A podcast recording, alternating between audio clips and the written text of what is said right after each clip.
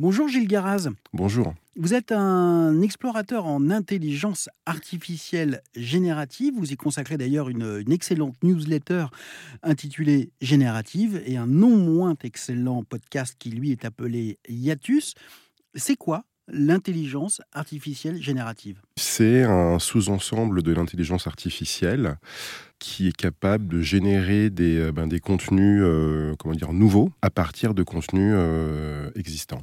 Est-ce que vous avez des exemples à donner quotidiens qu'on voit tous les jours sans spécialement le savoir?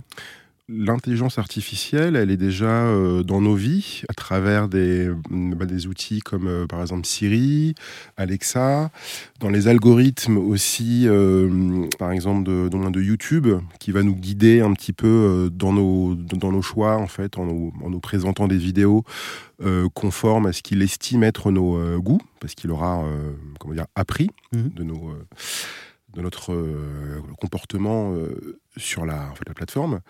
On peut aussi parler des voitures intelligentes qui ont la capacité d'appréhender la route, de s'arrêter au feu rouge, euh, d'accélérer, d'éviter les obstacles.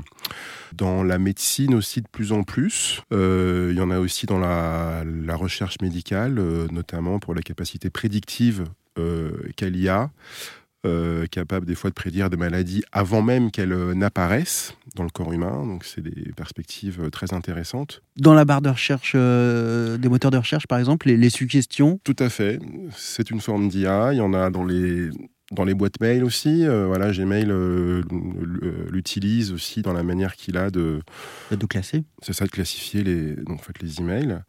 Donc il y, en a quand même beaucoup, euh, un peu partout, euh, sans qu'on se rende compte. Merci beaucoup Gilles Garas pour euh, toutes ces informations. Je rappelle donc le nom de votre newsletter, elle s'appelle Générative. Le podcast dont vous êtes à la tête, lui, s'appelle Yatus. Vous retrouvez tous les détails sur erzen.fr.